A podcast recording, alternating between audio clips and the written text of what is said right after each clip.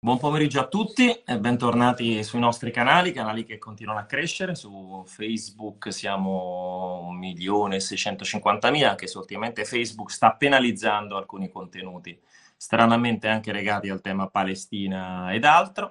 Su YouTube siamo quasi 210.000 iscritti, io vi ringrazio. Come eh, vedete cerco sempre di fornirvi degli spunti di approfondimento, di riflessione. E, mm, qualche settimana fa ho conosciuto, ci siamo eh, conosciuti eh, con il professor Pier Giorgio Di Freddi alla manifestazione più liberi, più liberi. Io presentavo un libro su Maradona politico che non ho scritto io, però Maradona è stato anche spesso vittima di fake news da parte del mainstream occidentale, ci tenevo a presentarlo, un bel libro, e lì ho conosciuto il professore che mi ha detto che ultimamente era d'accordo con una serie di posizioni che ho preso pubblicamente, mi ha detto che stava lavorando a un libro sui vizi dell'Occidente, su alcune come dire, ipocrisie occidentali, mi ha mandato qualcosa, io l'ho trovato molto interessante, nelle prossime settimane e mesi verrà pubblicato appunto il, il prossimo libro del professore Odifreddi e, e, gli ho chiesto di fare una diretta perché in questo momento io ci tengo il più possibile,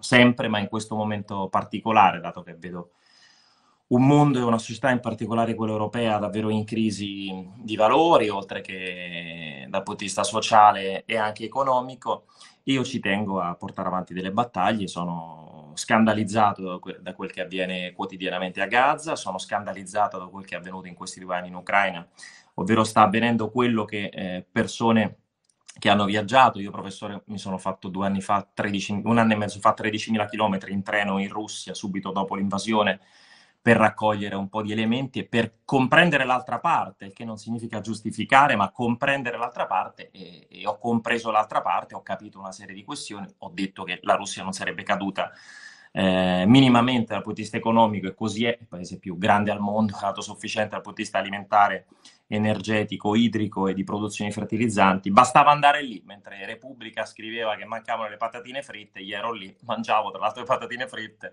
e mi rendevo conto. E ti volevo dire, professore, che ho letto anche eh, l'introduzione eh, dove racconti tutta una serie di viaggi che hai fatto. Eh, il professore matematico, logico, eh, è un professore, appunto, questo è, come dire, il, il, cuore del suo lavoro è la matematica, eppure non si è mai fermato, si è cercato di informarsi. Vittorini, se non sbaglio, diceva, professore, che la cultura è tutto ciò che non serve.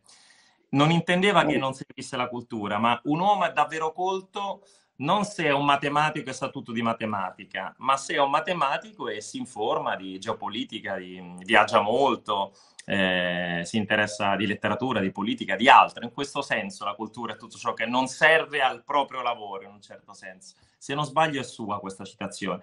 Ti volevo dire che ho, io non sapevo che tu avessi viaggiato così tanto in dei momenti, tra l'altro, complicati eh, dal punto di vista storico, eh, le dittature in America Latina, eh, gli interventi della CIA in America Latina, il Centro America. Io ho vissuto eh, quattro anni in America Latina, di cui due in Guatemala, occupandomi di cooperazione internazionale in una comunità di ex guerriglieri che hanno raggiunto poi, firmarono gli accordi di pace con il governo dopo gli anni della, della guerra civile. Quindi, come dire, eh, abbiamo ovviamente background decisamente diversi, però ci sono delle cose che ci accomunano, tra cui anche la bellezza del viaggio eh, e viaggiare crea indipendenza. Ti volevo ancora ringraziare per questa diretta e lasciarti la parola domandandoti quanto vedi anche oggi rispetto a tutte le esperienze che hai fatto in passato il marcio in Occidente.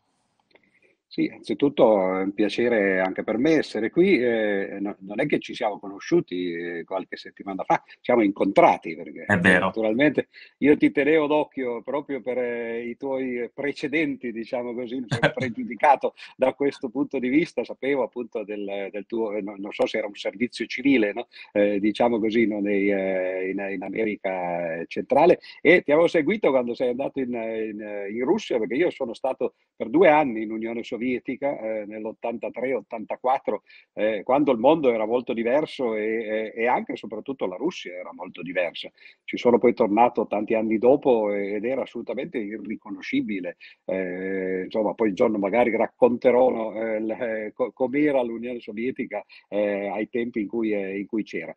E, però credo che quello che ci accomuna appunto è il fatto che viaggiando si comincia a vedere eh, non soltanto il mondo per quello che è, e non per quello che eh, ci raccontano eh, attraverso i media, i telegiornali, i giornali, i film soprattutto, perché non ci dobbiamo dimenticare che in Occidente c'è quello che eh, una volta si sarebbe chiamato il Ministero della Propaganda, cioè eh, Hollywood, che ovviamente presenta, eh, adesso forse un po' meno naturalmente perché ci sono anche molti cineasti indipendenti eh, e tante case di produzione indipendenti, però per decenni Hollywood è stato veramente il Ministero della Propaganda dell'Occidente.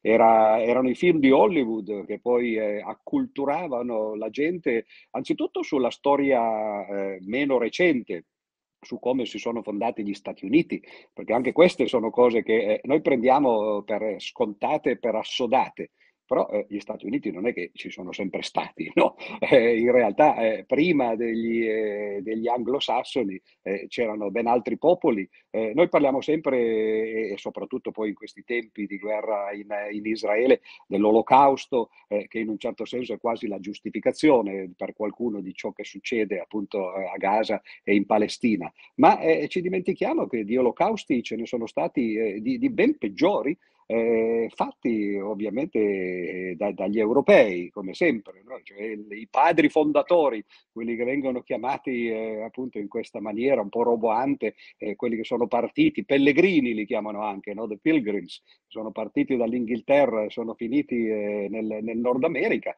e non è che hanno trovato il deserto e che poi l'hanno colonizzato, hanno trovato delle popolazioni native e le hanno sterminate completamente. C'è un bel libro di eh, Todorov che si chiama La conquista delle Americhe, che racconta cosa è successo in un mondo in cui c'erano 400 milioni di persone all'epoca.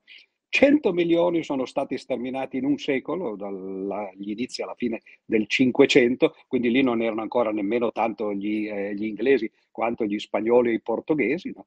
E, e, questi sono i veri olocausti. Eh, qualcuno parla addirittura di olocausto americano c'è un bellissimo libro della Boringhieri che parla proprio di questo e dettaglia queste cose.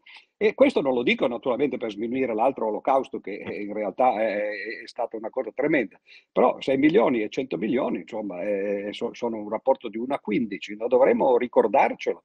E l'America è nata in quel modo e, e come ci sono state raccontate le guerre contro gli indiani? E appunto da Hollywood gli indiani erano i cattivi, eh, gli americani, i cowboy eh, erano i buoni, poi sono venute le altre guerre, la seconda guerra mondiale, molti di noi l'hanno imparata, tra virgolette, attraverso appunto i film eh, che abbiamo visto e, e così via. No? Quindi eh, bisogna stare molto attenti. Quando uno viaggia effettivamente incomincia ad entrare, oddio, ci sono tanti modi di viaggiare, perché adesso il nostro sistema, la civiltà dei consumi cosiddetta, ci portano a comprare i pacchetti, uno parte da casa sua, e dopo, il giorno dopo è in un posto esotico, non sa assolutamente dove, perché poi naturalmente se ci arrivi volando, no, no, una volta si andava a piedi, no? oppure perlomeno in treno appunto, eh, o, o, in autobus o, o semplicemente a cavallo, eccetera, e, e, e, capivi qual era la geografia. Lì ti buttano in una resort eh, e, e tu torni dopo, dopo 15 giorni o un mese di quel paese non sai assolutamente nulla,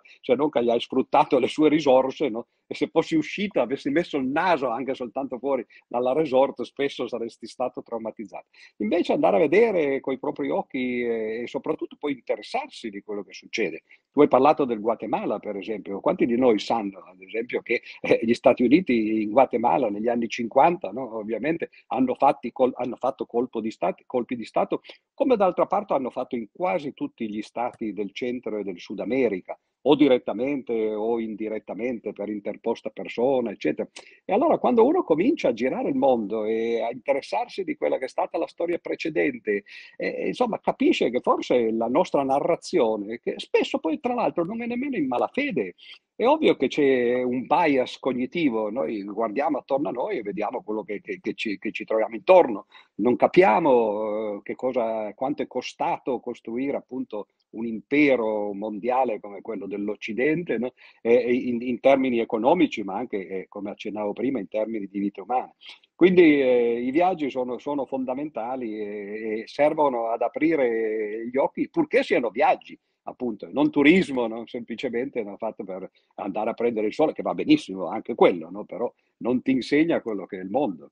Tu cosa hai sì. fatto in quei, in quei, quattro anni di, di, di Centro Allora, io arrivai in Guatemala, in, iniziai a studiare eh, la storia del paese. Tiziano Terzani diceva bisogna conoscere per poter trovare. Certo. E, e, fu anche semplice perché appunto ti dicevo io eh, con la Caritas italiana andai a lavorare come insegnante eh, in una scuola eh, che si trova in una comunità indigena nel nord del Guatemala, il dipartimento si chiama Petén, non lontano da Tikal, dove ci sono delle splendide rovine maie, e lì conobbi tutti gli ex guerriglieri che avevano appunto combattuto contro l'esercito governativo sostenuto dagli Stati Uniti d'America eh, negli ultimi anni poi della guerra civile che come dicevi tu è iniziata perché gli Stati Uniti eh, organizzarono un colpo di Stato utilizzando i militari, i paramilitari honduregni che entrarono dall'Honduras, un colpo di Stato finanziato da quella che un tempo si chiamava United Fruit Company, attuale Chiquita. Certo. Pensate che eh, un avvocato della certo. Chiquita era fratello del direttore generale della CIA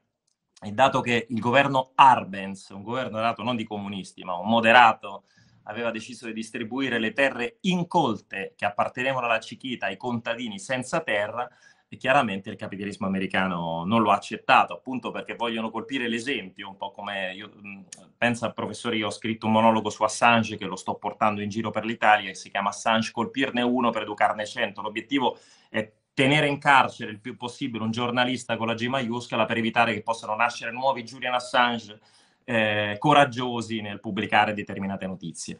E quindi sono stato due anni lì, girando moltissimo poi il Centro America, tutti i paesi conosco tranne El Salvador. Poi andai, all'epoca lavoravo in un'associazione benefica e si occupava di progetti umanitari soprattutto in Congo, dove andai a lavorare qualche mese, nell'ex Congo belga, Congo Kinshasa, nello specifico per andare a lavorare a Lubumbashi, al confine con lo Zambia. E il dipartimento si chiama, la regione si chiama Katanga, il famoso separati, separatismo del Katanga. E, ehm, però mi licenziai e feci un biglietto anni fa di sola andata per l'America Latina e girai due anni eh, in autostop. Pensa, infatti mi prendono un po' per il culo i miei stream per questo. Tutta l'America Latina, veramente studiando, leggendo, avendo molto tempo soprattutto per leggere e questo tipo di viaggio mi è rimasto. Infatti, professore, in Russia ho fatto 13.000 km in treno da Belgorod, dal confine con la, eh, l'Ucraina fino a Vladivostok, eh, eh, fino a Vladivostok, passando anche prima per eh, Volgograd, l'ex Stalingrado, perché volevo andare un po' a raccogliere mh, mm, quello che, come dire, il professor Barbero definisce la memoria collettiva di un popolo. Andare a Stalingrado ti permette di capire molto eh, dei russi e ho girato appunto tutta la Russia in treno dall'Europa all'Asia per rendermi conto di quanto eh, le sanzioni impattassero senz'altro mh, soprattutto nella Russia europea al di qua degli Urali, ma dall'altra parte impattavano molto meno, dall'altra parte l'avvicinamento eh, relativo anche dovuto al distanziamento dall'Europa, l'avvicinamento verso India e Cina visto come una grande opportunità, ovviamente Lavrov, il ministro degli esteri, mentre appunto Repubblica scriveva di mm, patatine fritte mancanti o di soldati russi intenti a combattere con le pale, io andavo a parlare con persone che lavorano nell'industria bellica a Ekaterinburg, dove uccisero i Romanov, e mi rendevo conto della totale falsità e mi rendevo conto anche che sì, le sanzioni hanno un impatto, però questo è un popolo che ha resistito e va avanti. E anche una parte di eh, persone che sono giustamente critiche nei confronti di Putin, però reputano questa non una guerra Russia-Ucraina, ma Russia-NATO in Ucraina. Questo più o meno lo, lo, lo, percepivano tutti. Era giusto dirlo, anche perché se qui si scriveva Putin è pronto a, a dimettersi, ci sarà la defenestrazione, e dall'altra parte io vedevo che anche i critici, che ci sono tanti, soprattutto i giovani, nei confronti di Putin, però molti di loro sostenevano quella che appunto in Russia chiamano operazione speciale, guerra, sono informazioni da dare. Ti faccio un altro esempio. Anche l'Iran, io poi non sono minimamente un sostenitore del governo dell'Ayatollah, se vivessi in Iran io sarei eh, tra i manifestanti, però io andai in Iran e atterrai due ore dopo l'abbattimento dell'aereo della Ukraine Airlines. Eh, fu un errore tragico, tremendo, eh, dei Pasdaran che pensavano appunto che vi fosse un attacco statunitense, mh, perché qualche giorno prima Trump aveva dato l'ordine di uccidere il generale Soleimani a Baghdad, venne ucciso con un drone. Io quindi arrivai in un momento di grande tensione in Iran, ci sono stati due mesi, per capire quel paese, no? che fa parte dell'asse del male. È evidente che ho trovato tantissime persone contrarie al governo, intimorite dal governo, eh, e l'ho detto e l'ho raccontato. Allo stesso tempo sostenevo che il modello occidentale mm, non, non, fosse così, eh, come dire, amato in Iran, anche perché l'Iran non è che confina con la Svezia e la Finlandia, confina con l'Afghanistan e l'Iraq e tanti iraniani si sono resi conto di quel che eh, ha portato l'esportazione della democrazia nei paesi vicini. Io andavo negli ospedali di Gom e vedevo dei cittadini iracheni che entravano in Iran per curarsi perché gli americani hanno distrutto tutto in Iraq, 600.000 morti tra morti dirette e indirette. Oppure andavo, ero a Mashhad, a, dove c'è un, un, importantissimo luogo religioso, Mashhad, ehm, per gli iraniani, per gli sciiti, che è al, non lontano diciamo, dal confine afghano e c'erano afghani sciiti che venivano, con i quali ho parlato e insomma eh, ti raccontano delle storie rispetto a quello che gli hanno promesso gli occidentali di libertà e compagnia cantante. E guardiamo oggi la realtà, i talebani sono al potere più forti di prima e più armati di prima perché tra l'altro gli hanno lasciato gli americani e i loro servi europei una serie di armamenti che oggi sono in dotazione dei, dei talebani. Cioè e anche dall'Iran, professori, io tornai in, in Italia via terra. Eh, andai da, ero in, al confine con il Belucistan perché andai a visitare la tomba di Soleimani per rendermi conto del, diciamo, del, dell'affetto da parte della gente che c'era. Quando venne ucciso Soleimani festeggiarono, pensa, i miliziani dell'ISIS perché piacciono o non piacciono, i Pasdaran hanno combattuto sul campo i miliziani dello Stato islamico. E da, appunto da, dal Belucistan ritornai a Teheran, da Teheran a Tabriz, entrai in, in Anatolia, feci tutta l'Anatolia in bus, 46 ore dal confine con l'Iran a, a Istanbul, da Istanbul feci il Bosforo, eh, un po' di Balcani, in Serbia mi misi a scrivere un po' di reportage per il fatto, andai a Mostar, che è una città che amo tantissimo, Sarajevo, che è una delle città per me più affascinanti del mondo, e occorrerebbe andare oggi per capire anche come l'Islam sta ancora di più rafforzandosi in una terra dove c'è da secoli e da lì poi mi imbarcai da, da, Split fino ad Ancona. Quindi per dire che per me viaggiare, ti lascio la parola, è proprio, ehm, eh, innanzitutto è quel che mi piace di più di tutti mm, fare al mondo. Le, l'estate scorsa, professore, ho disceso eh, da solo il Rio dell'Amazzoni, dalle Ande fino, a, fino a, all'Atlantico in due mesi. Lo dico, mi fa ridere. A nuoto. sulle, sulle, barche sono le navi merci sì, sì. e sono e anche lì comprendi no? le lotte ambientali, come vivono le persone, per quale motivo in alcuni luoghi giustamente le lotte ambientali vengono viste in un determinato modo, in altri luoghi dove vi è una, una carenza di sviluppo, buttare giù un pezzo di foresta viene visto in un altro modo, ma è da raccontare, non ripeto per giustificare delle pratiche, perché il mondo va raccontato per perché occorre capirlo. Eh, non c'è nulla che, che, mi abbia mai arricchito eh, di più nella mia vita appunto del viaggio, viaggiare in questo modo, che appunto non è fare turismo. Io scelsi di uscire dal Parlamento, nonostante il movimento fosse in quel momento al 30%, perché volevo migliorarmi dal punto di vista, come dire, culturale, di approfondimento e di conoscenza e ho pensato che l'unico modo per migliorarmi fosse viaggiare in questo modo. E oggi mi sento molto più ricco, informato. Eh, quando vado in tv, professore, non, non mi fregano perché, cre- credimi, non, è, non mi voglio vantare, però studio tanto e quindi arrivo in tv che mi si rendono conto che i miei interlocutori non sono adeguatamente informati, hanno il compitino, ti dicono, ah ma stai con Hamas o con la democrazia, ma allora ti piace Putin, queste minchiate e poi quando vai sulla storia, sugli approfondimenti, citi dei fatti, dei numeri, delle questioni che hai studiato, che hai visto sul campo, non ne sanno niente, niente professore. Cioè, io sono stato l'estate, l'inverno scorso tre volte nei campi profughi palestinesi in Libano, ma se io vivessi lì, professore, avessi i figli lì, ma io non lo so come mi comporterei, perché e la, carenza la, cosa, di... la cosa interessante è che eh, tu sei troppo giovane per ricordartelo, ma eh, persino Andreotti disse una cosa del genere una volta. Disse, ma se io fossi nato in Palestina probabilmente sarei un terrorista. Cioè noi non, ne, non ci rendiamo conto appunto che spesso eh, quelle che sono considerate azioni o organizzazioni eh, terroristiche eh, in realtà sono l'estrema razio, non si può farne a meno Mandela, per esempio, da questo punto di vista è, è stato proprio il classico esempio. Eh, quando Mandela fu processato, e poi sappiamo tutti no, che eh, Mandela noi ce lo ricordiamo ovviamente gli ultimi anni, presidente del Sudafrica con quelle sue camicie, che tra l'altro se uno va in Sudafrica costano mille euro adesso le camicie di Mandela, no? quindi non si possono manco comprare per, per simularlo no? o emularlo. Ebbene, Mandela però è stato 27 anni in galera, ma eh, quando arrivò eh, il momento del processo, fece il suo famoso discorso che poi eh, passò alla storia, era un discorso ispirato un po' a quello di Castro eh, che, che, aveva fatto qualche anno prima un discorso analogo, eh, il, la storia mi assolverà, aveva detto Castro. No? E Mandela ha spiegato di fronte al tribunale eh, che sì, certo, lui era considerato un terrorista e loro avevano cominciato a fare delle azioni di resistenza violenta che però cercavano appunto di far saltare per esempio i tralicci invece di eh, ammazzare direttamente delle persone, ma l'aveva detto, dice noi siamo stati qui per decenni a chiedere umilmente di, di fare delle leggi, poi in Sudafrica ci ricordiamo com'era, no? era uno Stato con l'apartheid, che tra l'altro per inciso eh, è, è, quello che adesso c'è eh, in Israele, in Palestina.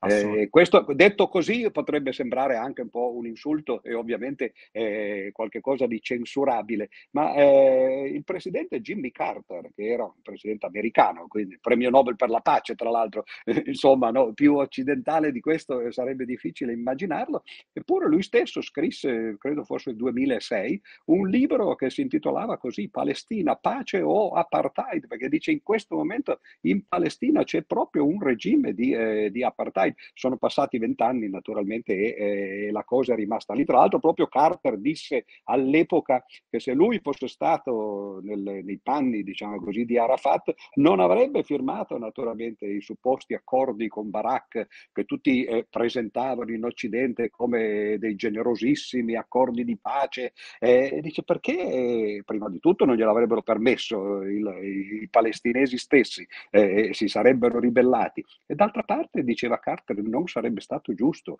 Quello non era pace, era semplicemente un imporre un regime eh, e tutti, tutti, i tentativi tra l'altro di pace in, in Israele e in Palestina eh, da, da, quando eh, è stata fatta la Palestina sono sempre andati in questa direzione dopo il 67 sono passati quasi 60 anni ormai 56 o 57 beh, eh, dal 67 in avanti non si parla più di quella che era la vecchia Palestina cioè l'ONU aveva diviso eh, il, il, il, territorio in 55% agli israeliani e 45% ai, ai palestinesi.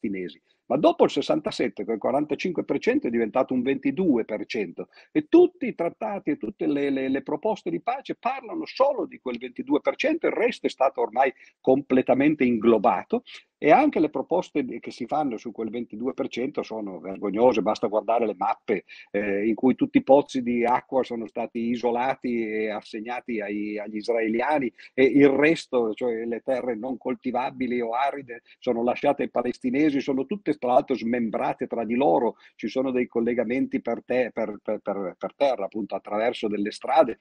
Ed è una cosa vergognosa, quindi eh, dobbiamo appunto entrare no, in, eh, nel vivo della questione questione. Tra l'altro tu hai citato due, due esempi eh, che, che, che, sono quasi da manuale, cioè eh, l'Iran e il, il Brasile. L'Iran eh, ancora oggi viene presentato da noi come una nazione retrograda, in cui uno si immagina di andare lì e di vedere tutte le donne vestite come le nostre suore di una volta, tutte con i vestiti neri, col velo davanti, eccetera. Non è affatto così. L'Iran, per esempio, è un paese in cui eh, i due terzi degli ingegneri sono donne. Cioè, questo da noi è una cosa incredibile, no? Tra l'altro eh, da noi eh, l'ingegneria non è una delle facoltà STEM cosiddette, ci sono ancora poche donne che fanno ingegneria da noi, là sono i due terzi. Eh, l'unica donna che aveva vinto la medaglia Fields per la matematica, che è l'analogo del premio Nobel fino a due anni fa, era un'iraniana, tra l'altro, appunto, non sono all'avanguardia in tantissime cose e, tra l'altro come si è arrivati al regime degli ayatollah, che ovviamente sono io che sono un ateo eh, dichiarato e noto, no, certamente non posso essere dalla loro parte, no? però chi ce l'ha messi gli Ayatollah? Ce l'hanno messi gli Stati Uniti, perché erano l'opposizione esterna, perché Khomeini stava a, Parigi, era in esilio, l'aveva mandato lo Shah eh, in esilio da tanti anni, no? e l'avevano fomentato semplicemente per togliersi di mezzo lo Shah, che avevano messo loro tra l'altro sul trono, perché c'era stata la, la, la famosa rivoluzione popolare, eh, Mossadegh, no? eh, che ovviamente poi eh, fu, fu, fu eh, buttato giù, diciamo così, dal potere da un colpo di Stato della CIA e riportarono lo Shah, che tra l'altro stava a Roma all'epoca, lo presero di peso gli Stati Uniti e lo riportarono lì. E andò bene lo Shah fino a quando? Fino a, al 1973 quando tu ancora forse non eri nato, e, e, e ci fu la crisi eh, petrolifera. Perché lo Shah, si, eh, eh, no, la, ma a parte quello, la, la guerra con, eh, con, eh, con, Israele, ma la Ci crisi petrolifera... L'embargo perché, petrolifero. Esatto, perché lo Shah di Persia eh, si montò la testa e pensò che dopo vent'anni di potere ormai poteva eh, decidere lui quali erano i, i prezzi del petrolio. Eh, in Italia, tra l'altro, e non solo in Italia, nel resto del mondo ci fu una specie di austerità, si andava in, eh, in macchina eh, con le targhe alterne, una domenica andavano quelli con le targhe pari, l'uso della matematica, no? le targhe pari una domenica, le targhe dispari un'altra, eccetera. Allora gli americani decisero di toglierselo dal, eh, di torno e, e, presero l'opposizione, che era un'opposizione appunto guidata dagli eh, ayatollah, in particolare da Khomeini che stava appunto a Parigi. Khomeini tornò e poi certo uno si cucina le polpette avvelenate e poi dopo se le deve mangiare, no? Così. Ma quando uno va in, Iran, ad esempio a Teheran, eh, probabilmente ci sarai andato anche tu, è interessantissimo andare a vedere quello che era l'ambasciata americana, che viene mantenuta come un museo dell'imperialismo in cui ti fanno vedere eh, le, per esempio le camere con, eh, in, in, cui si andava a parlare in maniera eh, segreta ed erano tutte schermate, tra l'altro in maniera anche abbastanza rudimentare all'epoca, no? con la carta stagnola Angola no? e così via. No? E ancora oggi c'è un, un fortissimo sentimento anti-americano in, eh, in Iran. No? E in Brasile è la stessa cosa, quando è arrivato Lula, ad esempio, eh, da noi poi in Europa forse è stato considerato come un'apertura, ma ovviamente Lula, soprattutto adesso tra l'altro che ha preso delle posizioni eh, abbastanza nette sia nei confronti della guerra in Ucraina che nei confronti della guerra in, eh, in, in Israele e in Palestina, e di nuovo no, gli Stati Uniti eh, hanno messo lì i, i, i, militari, ci sono stati per anni eh, il, il, governo militare, c'era addirittura il tribunale Russell, Russell eh, contro i crimini di guerra. Russell fece negli anni 60 le manifestazioni contro la guerra in Vietnam e, e, e, istituì lui un tribunale privato, che ovviamente non aveva nessun potere se non quello di raccogliere le testimonianze di, eh, di coloro che combattevano o, o, o, che erano combattuti in Vietnam e di farle conoscere al mondo. Russell era matematico, un filosofo, ma era anche un famoso intellettuale, aveva preso il premio Nobel per la letteratura, quindi poteva esporsi, diciamo così, in primo piano. Ma dopo la guerra in Vietnam, il tribunale Russell continuò e, e ci fu un tribunale sui crimini di guerra in Brasile. Brasile che era appunto appoggiato dagli Stati Uniti, così come quasi tutte le, le, le, le dittature o, eh, militari, l'Argentina, no? Videla e così via. Quindi quando uno comincia a capire che il resto del mondo è stato messo sotto i tacchi dagli, dall'Occidente, eh, allora capisce anche perché poi ci sono eh, a volte eh, de- degli attentati eh, o dei terroristi che decidono che, che, che, non se ne può più e che perlomeno vogliono eh, dare fastidio perché poi diciamoci la verità, che cosa sono eh, anche i grandi atti terroristici, per esempio le torri gemelle. Sono morte 3.000 persone, certo, è una cosa pessima, ma che cosa è successo però poi in Afghanistan e in Iraq? Ne sono morte dall'1 a 2 milioni no, di persone, di cui non si parla quasi mai. Anche in, in Israele è stata la stessa cosa, sono morte 1500 persone, certo, ma ormai ne sono già morte 20.000 però come ritorsione e le cifre non sono mai equilibrate, sono a volte una a 10 come facevano i famigerati tedeschi, ma a volte anche di più, a volte sono una a 100 eh, il rapporto tra le vittime da una parte e le vittime dall'altra.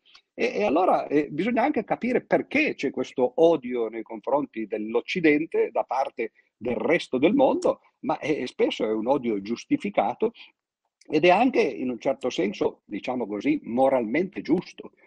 Perché se noi pensiamo, non so, adesso poi eh, naturalmente il discorso eh, si allarga e potrebbe andare eh, avanti da una parte all'infinito no? e, e, ed espandersi molto, ma noi perché siamo i paesi ricchi? Eh, del, siamo il 10% del, della popolazione mondiale, l'Occidente, cioè l'Europa, eh, l'America e in parte per esempio il Giappone, l'Australia no? e, e, cose del genere. 10% che però consumiamo il 90% eh, delle risorse, abbiamo il 90% della ricchezza. E beh, è certo che se allora il 90% della popolazione mondiale, che sono quasi 8, milioni, 8 miliardi a questo punto, no, eh, deve, deve, limitarsi ad avere il 10%, è ovvio che sia seccata e, e, e, che, e che, non, che, non, ci guardi con, con, un occhio benevolo. Però noi sono cinque secoli che facciamo così. Da quando Colombo ha scoperto l'America, da quando abbiamo capito che potevamo andare all'estero, diciamo così, eh, a, a, a, sfruttare le, le ricchezze altrui, prima in America, poi in Africa e così via. E, e, e, oggi noi viviamo di quello, siamo gli eredi di, di, di, cinque secoli di colonialismo, di imperialismo, che sono parole che poi eh, sono state talmente usate e abusate che oggi fanno quasi sorridere, però eh, la realtà è ancora quella. E la globalizzazione poi tra l'altro non era nient'altro che una forma moderna, diciamo così, di colonialismo e di imperialismo. Era, era il colonialismo dal volto umano, come lo si potrebbe chiamare eh, quando, eh, con l'espressione che si usava invece per il, per il socialismo, no? dal volto umano. Quindi bisogna che noi, insomma, in un certo senso ci, ci facciamo un mea culpa, che capiamo quegli altri, eh, cioè che il resto del mondo, no? quasi tutto il mondo, e che poi a un certo punto dobbiamo essere, eh, a, me, a, meno che vogliamo soltanto fare delle parole, perché poi allora a questo punto no, eh, diventano, eh, diventano ciance e pasta, dobbiamo essere pronti e preparati a spogliarci di una grossa fetta di quello che abbiamo per riequilibrare le sorti del pianeta. Se, se dovessimo essere giusti, il 10% della popolazione dovrebbe consumare il 10% delle risorse. Noi ne consumiamo il 90, vuol dire che dobbiamo circa eh, diminuire di 9, 9, volte quello che abbiamo. E, e, proviamo a pensare cosa sarebbe vivere no, col, eh, con un decimo circa del nostro stipendio, no? eh, avendo un decimo dei beni che abbiamo, un decimo di un'automobile, per esempio, no? oppure un'automobile ogni 10 e così via. Questo vorrebbe dire. E nessuno è disposto a farlo, quindi eh, molte volte le, i discorsi etici eh, anche quelli sul clima, per esempio, che vengono fatti, sono delle belle parole di persone che eh, incominciano a capire che ci sono questi problemi, ma, ma, che in realtà lasciano il tempo che trovano, perché chi di noi poi alla fine è disposto appunto a spogliarsi eh, di, eh, di, di nove decimi di quello che ha e, e, destinarli appunto ai paesi del terzo mondo per farli crescere, per evitare che eh, la popolazione aumenti, no? perché questo è il vero poi problema, il grande problema dell'umanità. Cioè, siamo troppi, 8 miliardi. Adesso il nostro governo dice che non siamo abbastanza in, Europa e quindi in, in, Italia dobbiamo fare più, più, figli, ma è una cosa veramente folle. Anche il Papa eh, purtroppo fa questo eh, errore. Cioè la popolazione deve diminuire, fortunatamente diminuirà in maniera automatica. Le, le previsioni dicono che eh, siamo, no, questi non sono previsioni, sono fatti. Oggi siamo 8 miliardi, ma alla fine del secolo saremo 7 miliardi se non si prende nessuna misura. Quindi la popolazione sta salendo, ma incomincerà a decrescere in maniera naturale. Però se si prendessero delle misure si potrebbe scendere a 6, anche 5 miliardi e sarebbe una cosa completamente diversa. Certo che se uno dimezza la popolazione, e, e allora le risorse no, eh, in realtà no, si raddoppiano per eh, pro capite. E, e, questo però, vabbè, questo lo vedrete voi in parte e, e i tuoi figli no, i tuoi nipoti, io dico tuoi perché io non, non ne ho di, di, di personali, no? e, però eh, è questo che bisogna fare, cioè ridistribuire la ricchezza, che è quello che chiedono tra l'altro tutti i paesi del mondo, del terzo mondo. Quando Lula va alle Nazioni Unite, quando il, il, il presidente o il, soprattutto il ministro degli esteri indiani, indiano vanno alle Nazioni Unite, che cosa chiedono? Chiedono quello, ci sono miliardi di persone che hanno poco e ci sono alcuni centinaia di, di, eh, di eh, milioni di, di persone che, che, che, hanno troppo e dobbiamo ridistribuire eh, le nostre ricchezze, consumare di meno, produrre di meno. Queste sono cose che fanno inorridire i nostri economisti, i nostri politici e anche le nostre persone. Chi di, chi noi accetterebbe volontariamente di, eh, di abbassare il, il, proprio reddito o, eh, o, i propri consumi. Ma fino a quando non lo si fa, eh, eh rimangono per parole, eh, anche le più ben intenzionate, le meglio intenzionate, ma eh, i fatti saranno quelli e soprattutto qualcuno poi si secca. Quindi in parte l'immigrazione è dovuta a quello. No? Eh, cioè, Guarda, eh, professore, io eh, non, ho tanti difetti, però non sono ipocrita, per cui io è un momento che sto lavorando bene, sto facendo belle cose, cerco di mettermi da parte i soldi perché vorrei comprare una, una famiglia, una casa più grande. Quindi da quando sono diventato papà ragiono anche in un modo diverso. Cioè, eh certo, lo credo bene. Eh, prima non mi, avveni, non, non mi capitava però non c'è tutte le esperienze più belle e significative della mia vita non le ho fatte spendendo molti soldi, alcune le ho fatte addirittura senza spendere niente. Eh, sì, nel senso che a me eh, quello che tu dicevi, appunto, ehm, rinunciare a qualcosa per la, innanzitutto per un discorso di giustizia sociale, non è qualcosa che mi ha mai spaventato particolarmente, forse perché vivo veramente una vita normalissima, adesso sto lavorando bene, grazie a Dio, però ho sempre vissuto una vita più che dignitosa, ma normale. Grazie, grazie a Dio. grazie a Dio, assolutamente. Però quindi condividevo. Eh, l'unica cosa, io sono d'accordissimo, siamo troppi nel mondo, non siamo più troppi in Italia. Leggevo ieri delle statistiche ed è, è comunque preoccupante quello che sta avvenendo, nel senso che eh, non si devono fare troppi figli, soprattutto in determinati luoghi, dove però si fanno figli perché il figlio diventa una ricchezza, soprattutto in delle zone rurali, penso al Guatemala, in, nelle comunità indigene. Più figli si hanno e più c'è possibilità di fare ricchezza. Cioè, questo è, è, è il modo di ragionare di tante tante persone. Però ci sono dei luoghi eh, pensa alla Liguria, che credo sia la regione, professore, vicino tra l'altro dove abiti tu, eh, credo più anziana al mondo, e vedere così tanti anziani, così pochi giovani è anche deprimente. Però ascoltandoti, a parte mi vengono in mente mille cose, e poi questa diretta, il titolo è Guerra e democrazia, perché eh, la guerra c'è e la democrazia no, eh, io, questa è la mia sensazione. Io quando ho fatto il parlamentare, professore, avevo delle idee, le portavo avanti, ma veramente vedevo eh, delle pressioni, soprattutto nei confronti del governo. All'epoca io ho fatto il parlamentare soltanto d'opposizione, quindi non ho vissuto l'esperienza governativa, quindi non, non saprei dire nulla. Alcuni miei colleghi mi hanno raccontato di pressioni crescenti, però ecco, le ho eh. viste. Io vedevo, eh, ora si sta approvando la legge finanziaria, professore, vedevo con i miei occhi lobbisti nelle, nell'anticamera della Commissione Bilancio quando si approvava nella Camera dei Deputati la legge finanziaria, la legge più importante appunto di una Repubblica, fare delle pressioni, ma di ogni tipo, certo, mica eh, minacce con la pistola, però io dico sempre che la corruzione di oggi non sono più le bustarelle, soprattutto a certi livelli, figuriamoci, per accottari si prendono le mazzette, ma è il sistema lobbistico, la promessa di un posto, la crescita, una consulenza futura magari ad un parente. Per questo io dico sempre che, questa è la mia esperienza, che soltanto una legge un. Un incarico, da... un incarico europeo nel Golfo.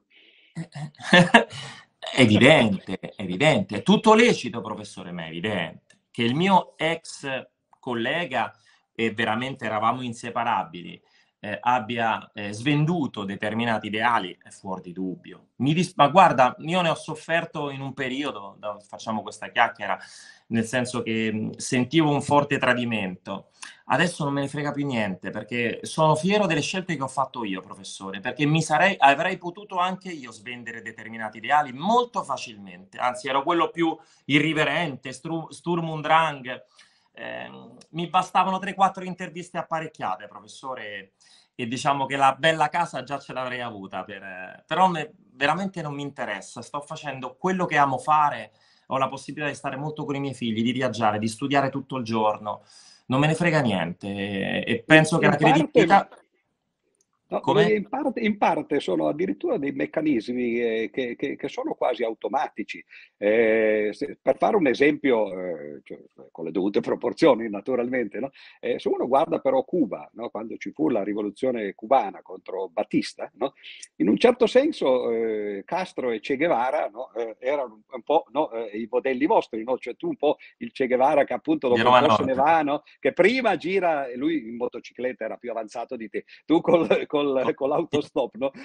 che però si gira appunto il Sud America, no? impara direttamente quello che, che, che, sono i bisogni della popolazione, no? poi arriva a Cuba, che, che, però non era casa sua in un certo senso, no? e poi se ne va, dopo 3-4 anni dice bene, io me ne vado a fare in Africa prima, in Bolivia eh, dopo, e poi ovviamente gli andò male, no? quello. E dall'altra parte però, quando Castro prende il potere, no? il potere è qualche cosa, molti dicono che corrompe, questo è sicuramente vero, ma ci sono dei meccanismi dentro il potere, cioè spesso uno deve farle certe cose e, e quando uno è fuori non si accorge e dice ah quando arriverò io no, cambierò e farò diverso. E poi in realtà quando arrivi eh, fai esattamente quello che bisogna fare. La Meloni, per esempio, è un altro esempio di questo, che è arrivata lì eh, con tutti i suoi slogan contro l'Europa eh, e adesso poi ci accorgiamo che invece è perfettamente inquadrato. In parte c'è l'aspetto personale, uno vuole fare carriera, se vuole mantenere il potere deve fare quello, ma in parte c'è anche proprio un meccanismo interno cioè ci sono cose che, eh, ci sono leggi, diciamo così, ecco, della politica, no? che ti spingono e ti costringono a fare certe cose, perché a meno che tu uno esca dai mercati o che esca dal, dalla Nato, per esempio, eh, o, o, o, dai trattati che, che, ha firmato in precedenza, eccetera. L'esempio più classico è quello de, del, dell'Unione Sovietica. Quando arrivò la rivoluzione nel 17, eh, che misero Trotsky a fare eh, il, il ministro degli esteri, e lui disse, ah, cioè, io ne frego, eh, adesso eh, il Ministero degli Esteri tra, tra, qualche settimana lo chiudiamo, io firmo la pace con la Germania no? eh, senza condizioni e, e, poi chiudiamo il Ministero degli Esteri e basta. E i tedeschi dissero, va bene, grazie, no? sono entrati in Russia e si è capito che eh, sì, sì, puoi anche fare quelle cose lì, ma se vuoi mantenere il tuo Stato devi fare la guerra secondo le regole della guerra. E infatti ci fu la guerra civile, i bianchi contro i rossi, eh, i morti che continuarono. È, è molto illusorio, o meglio, è ingenuo dal di fuori dire vado lì e cambio tutte le cose. Sarebbe come dire quando Di Maio lo disse, no? Dice, eh, abbiamo eliminato la povertà con un decreto. Eh, bravi, però purtroppo non è con i decreti che si eliminano eh, le cose. No? Io infatti l'ho preso in giro all'epoca perché eh, lui, lo, te lo ricordi, lo, lo disse dal balcone di, di Palazzo Chigi, no? e io dicevo, sarebbe come se uno dicesse ho abolito la legge di gravità e salto dal balcone. Sì, sì, tu l'hai abolita per decreto, però ti sfracelli sotto. No? E questo è, è, è, il brutto, il lato brutto, diciamo così, del potere. Allora, professore... Ci sono certe cose che eh, sicuramente, fare perché... Sicuramente non soltanto Luigi, anche io eh, ero più giovane e inesperto, ho certo, detto magari certo. delle cose delle quali, come dire, che non andavano dette in un determinato modo, quindi non soltanto lui. Ehm, per, per amor di verità, quel reddito di cittadinanza è servito, tant'è che ora lo stanno smantellando con eh, risultati catastrofici. Però sì, sono d'accordo con te. Però per tornare al tema, perché molte persone mi accusano da fuori, è facile parlare. A parte il fatto, perdonatemi, io sono pure stato dentro e proprio per non accettare determinate cose sono uscito. Quindi comunque anche questo c'è, non è che... Cioè, io ho avuto determinate possibilità, ma questo è un altro discorso. Però io non pretendo tu parlavi della Meloni, eh, chissà quali scelte rivoluzionarie. Orban, tra l'altro storico alleato della Meloni, eh, che io per mille cose eh, non apprezzo, eh, l'Ungheria fa parte della Nato, fa parte dell'Unione Europea, è un premier, fa, credo che faccia parte del suo partito, credo, non sono sicuro, dei popolari eh, nel Parlamento europeo, mm-hmm. eppure è riuscito a dire una cosa che tutti noi italiani vorremmo, No a altri 50 miliardi buttati per allungare la guerra e la verità, professore, che non pensano più che l'Ucraina e Zelensky possano vincere. Già stanno pensando al dopo Zelensky, ma non a Mosca, nelle cancellerie europee. Questa è la realtà. Però gli serve prendere tempo, dare una boccata d'aria. Tanto mica i soldi sono loro e neanche gli uomini ucraini e le donne che muoiono al fronte sono figli loro, per arrivare alle elezioni europee o alle elezioni presidenziali americane senza certo. la resa dell'Ucraina, senza Putin che arriva a Mariupol e, non lo so, e festeggia la vittoria dell'Ucraina e della Russia. Cioè, questo gli interessa. E è è veramente questo che a me dà ribrezzo dell'Occidente, del, de, dell'etica e della morale occidentale. Ora io dico, la Meloni non è che deve, deve, annunciare l'uscita dalla Nato, l'uscita dai trattati e adesso facciamo la bomba atomica italiana per sovranità militare. No, basterebbe accodarsi a Orban. Se la Meloni avesse detto le stesse identiche cose che ha detto quando è stata sbertucciata dai due giornalisti comici russi in quella telefonata e si sono spacciati per il politico africano, ma sarebbe... Eh, veramente ci sarebbe stata una nuova, ci sarebbe già oggi una nuova via e per me le possibilità di un negoziato sarebbero molto più vicine. Il tema qual è? Che Zelensky il negoziato non lo può oggi, non lo vuole perché se, se, si dovesse fare un negoziato vero Zelensky va fuori perché gli hanno costretto a firmare il trattato eh, che proibisce all'Ucraina di trattare con la Russia fino a che al Cremlino ci sarà Putin e molto probabilmente Putin ci sarà pure per i prossimi anni. Questo è il tema, quindi io non pretendo eh, chissà quale scelte rivoluzionarie, ma un minimo di, eh, di, di, di, testa sulle spalle, un minimo di orgoglio, di interesse nazionale. Cioè, noi ce l'abbiamo avuti degli uomini politici, perché Mattei era un uomo politico, anche per questo è stato assassinato, che hanno provato a lavorare per l'interesse generale, ma Andreotti, Berlinguer, uomini della Prima Repubblica, che erano infinitamente più eh, sovrani dal punto di vista politico e intellettuale di questa marmaglia che c'è oggi e che appena Biden si mette sull'attenti, mm, apre bocca, questi si mettono sull'attenti. Cioè, questa è una roba indecente per me. Venne ricevuto Arafat, all'epoca veniva considerato terrorista da autorità italiane. Venne a Bottego Oscura a visitare il feretro di Berlinguer ed era considerato allora un terrorista e l'Organizzazione di Liberazione della Palestina un'organizzazione terrorista. Eppure l'Italia era questo. Oggi il dibattito è se, se ti scandalizzi per eh, 9, quasi 9.000 bambini sventrati, fatti a pezzi a Gaza, migliaia e migliaia di innocenti, mutilati, bambini che aspettano da settimane un'operazione e vengono operati senza anestesia. È l'inferno, è l'apocalisse. Eh, in televisione ti dicono allora stai con la massa e non stai con la democrazia. Poi quale democrazia? Una democrazia che, come dicevi tu, pratica apartheid. E il tema però, democrazia e informazione, è legatissimo. Prima tu citavi Lula. Io non dimenticherò mai il giorno che lui ha sconfitto Bolsonaro, siccome Salvini tifava Bolsonaro, Enrico Letta esce fuori, era segretario del, P- del PD e, e disse eh, vince la democrazia, complimenti a Lula, finalmente l'ambiente e compagnia cantante, a salire sul carro di Lula del vincitore. Lula che ha usato, è, è, finito nell'oblio perché ha usato paragonare Putin a Zelensky, sostenendo che l'Occidente e l'Ucraina avessero delle responsabilità, cose verissime, verissime, perché nel 2014 in Ucraina è successo di tutto, e, e, per me quello è stato un, un golpe, un colpo di Stato, dato finanziato dagli americani. E, ehm, e, poi ultimamente addirittura ha definito quello che, accade, che sta accadendo a Gaza un genocidio. E da quel momento silenziato. Cioè il tuo anche, caro amico anche Greta, Ge- anche Greta.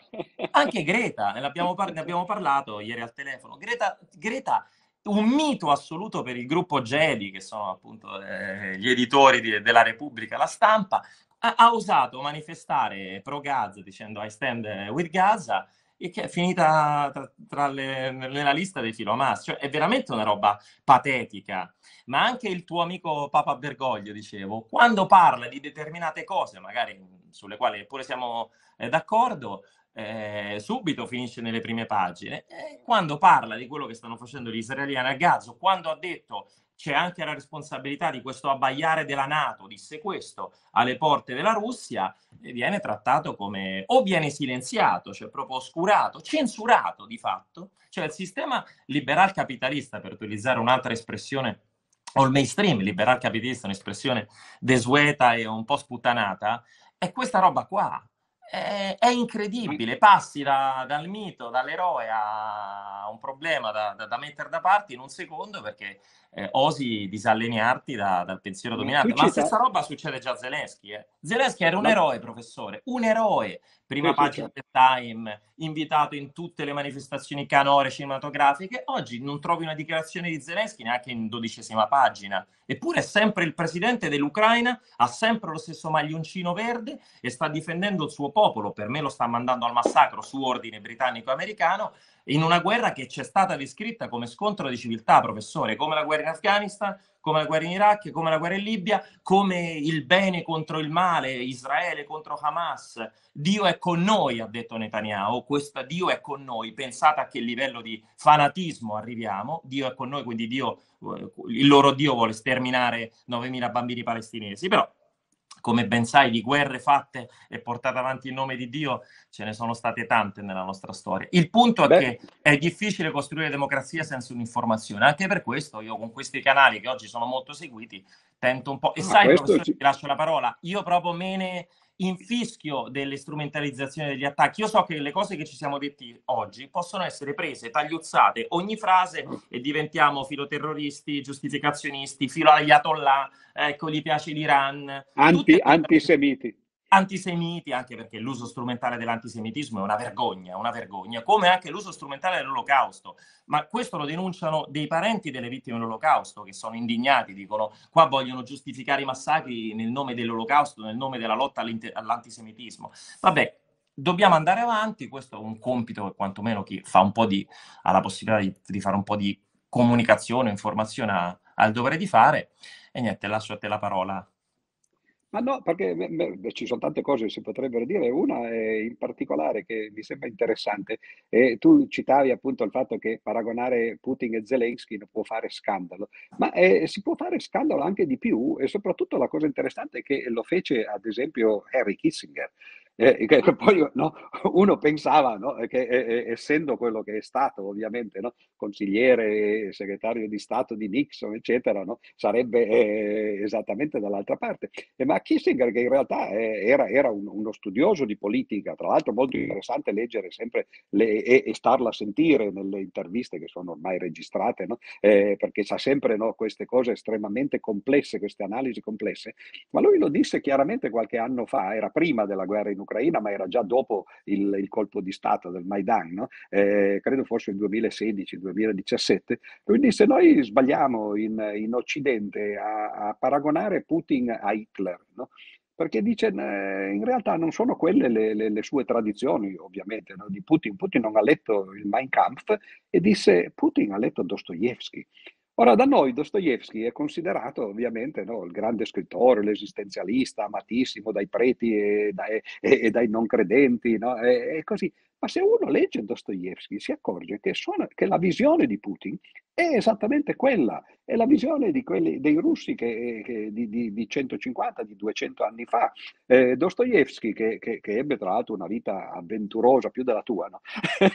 e, e, e, sicuramente più della mia, perché a un certo punto finì in galera, lui e suo, suo fratello era terrorista, perché poi sono sempre quelli, no? uno che era contro lo zar, no? e quindi eh, lo accusarono, il fratello, di, di, aver fatto un attentato alle zar, e presero però anche il, lo scrittore, Fyodor Dostoevsky, li misero in galera li processarono, li condannarono a morte e, e, e fecero una finta esecuzione. Cioè Dostoevsky fu legato al palo, eh, ci fu un rullo di tamburi, il cappuccio, no? Eh, gli lessero la sentenza e, e disse puntate e poi dice, ah, scherzavamo, dice, la, la, la, pena è stata eh, cambiata, no? commutata in eh, il carcere a vita, oddio, non è che fosse tanto meglio, no? E, e lui ebbe tra l'altro la, la, sua prima crisi di epilessia, perché da, da quel momento in poi eh, incominciò ad avere appunto no, queste reazioni eh, nella vita e comunque rimase dieci anni in, nei campi di concentramento, il Gulag, quello che poi eh, Solzhenitsyn chiamò, chiamò il Gulag,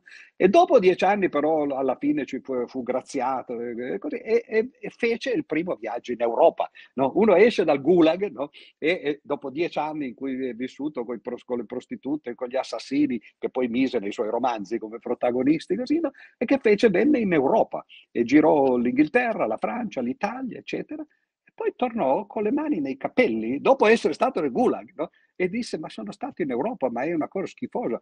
Dice ma questi qui che non pensano ad altro che a consumare, notate era 1866, eh, cioè due secoli fa, eh, stava cominciando la rivoluzione industriale, c'era la prima Expo a Londra, quelle, oggi le, le, Expo sono diventate eh, delle, delle, macchine da soldi, c'è stata anche in Italia, no? a Milano eh, qualche anno fa, no? quella era la prima che si fece, si, che si costruì il Crystal Palace a Londra, no? che, di cui oggi rimane solo il nome perché poi fu eh, prima spostato e poi, e poi, abbattuto. E lui fece questa analisi della, della, civiltà occidentale in qualche modo, di quella che oggi chiameremmo la civiltà dei consumi, no? eh, tra l'altro con un ossimoro, no? perché le due cose vanno male insieme. No? E disse questi, questi, questo popolo no, gli occidentali, in altre parole, no, ormai se, senza più nervo, no, che l'unica cosa che pensano è consumare, no, divertirsi, ubriacarsi il sabato sera. Lui fa, parlava della movida e siamo nel 1866, oggi si suiciderebbe, credo, no, se venisse da noi. E, e, e quindi noi, noi non ci rendiamo conto che, visti dal di fuori, e possiamo sembrare veramente un popolo di debosciati, no? che oltre a consumare, a sprecare, no? a distruggere l'ambiente, eccetera, anche da un punto di vista morale, sociale, no? non abbiamo, diciamo così, il, il nervo. E i russi ci guardano dall'altra parte, i russi hanno perso 20 milioni di persone nella, nel, eh, durante la seconda guerra mondiale no? e l'abbiamo vinta anche eh, grazie a loro, anche se Benigni non lo sapeva e quindi fece entrare appunto gli americani no? a Berlino no? e ad Auschwitz, no? così, mentre non, non era così. E, e, dobbiamo essere giudicati e forse sarebbe bene che facessimo anche noi un po' di esame di coscienza anche da questo punto di vista etico, morale, cioè il nostro modo di vivere, a parte tutto il resto, lo sfruttamento, il razzismo, eh, il colonialismo, l'imperialismo, eccetera, eccetera ma visto proprio dal di dentro, è veramente un modo, quello che tu accennavi prima, no? quando dicevi si può vivere felicemente anche senza dover essere dei consumatori seriali, no? cioè, non, eh, e invece noi non, non, lo capiamo, adesso sta arrivando il Natale, si vede no? la frenesia so, sotto, sotto, i portici, nelle città, dico a portici perché a Torino abbiamo i portici, ma nelle città, nelle strade e così via, comprare, Pensati la, la, la, perversione del mercato occidentale, cioè eh, una delle perversioni, ma quella che a me eh, fa più specie, l'obsolescenza programmata. No, quando eravamo bambini noi no, ci dicevano questa maglia di lana no, eh, ti durerà tutta la vita. Ma oggi l'idea è ti deve durare una settimana perché se ti dura tutta la vita siamo fregati noi che facciamo le maglie. No? E allora costruiamo le cose, i macchinari, eccetera, in modo che si rompano. No? Le lampadine elettriche, Mujica faceva questo esempio, dice le lampadine potrebbero durare 100.000 ore, no? ma noi le facciamo in modo che durino 1.000 ore perché altrimenti così le vendiamo 100 volte di più. No? Cioè, allora, è, è, ma è una perversione questa, cioè produrre le cose in modo che, che si rompano perché così le possiamo comprare, le macchine, eh, le, è una cosa veramente...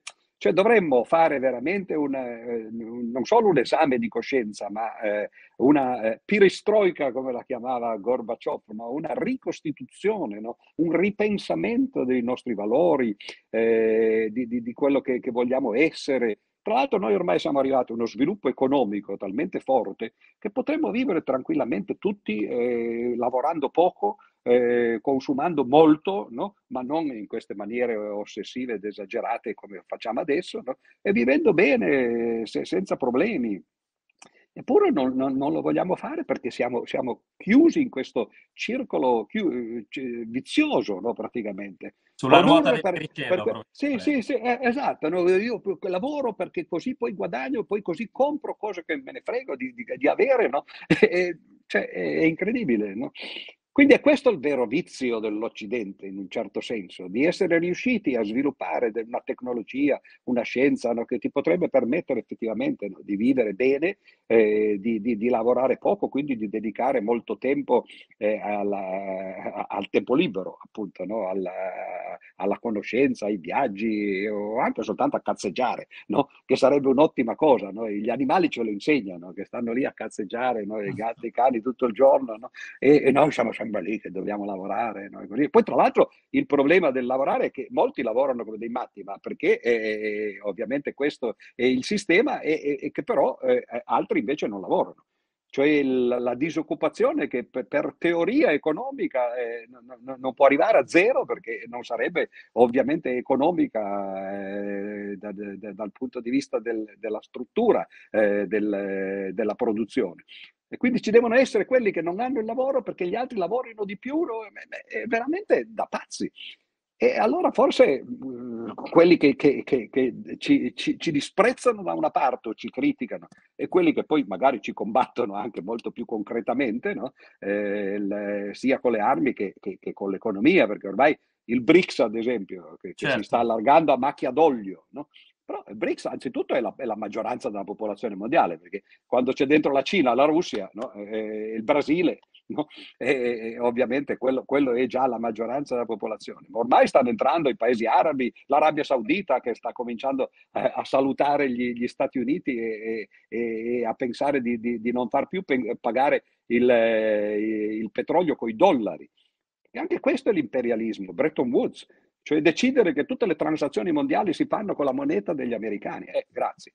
Eh, adesso si comincia a cambiare e credo che sarà molto interessante per, per i più giovani, diciamo che vive, come dicevano i cinesi, no? che ai loro nemici, che tu possa vivere in tempi interessanti. No?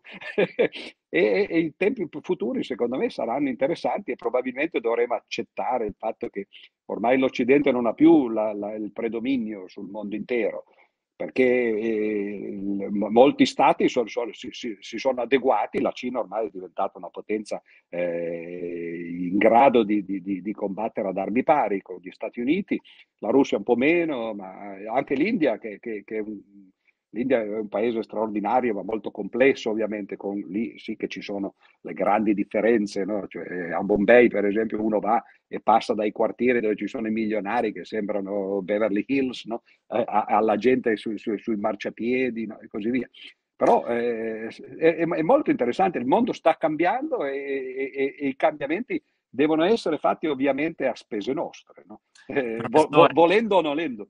Ti volevo ringraziare, è scaduto il tempo e magari replichiamo. Grazie di cuore. Arrivederci allora a tutti e buone feste.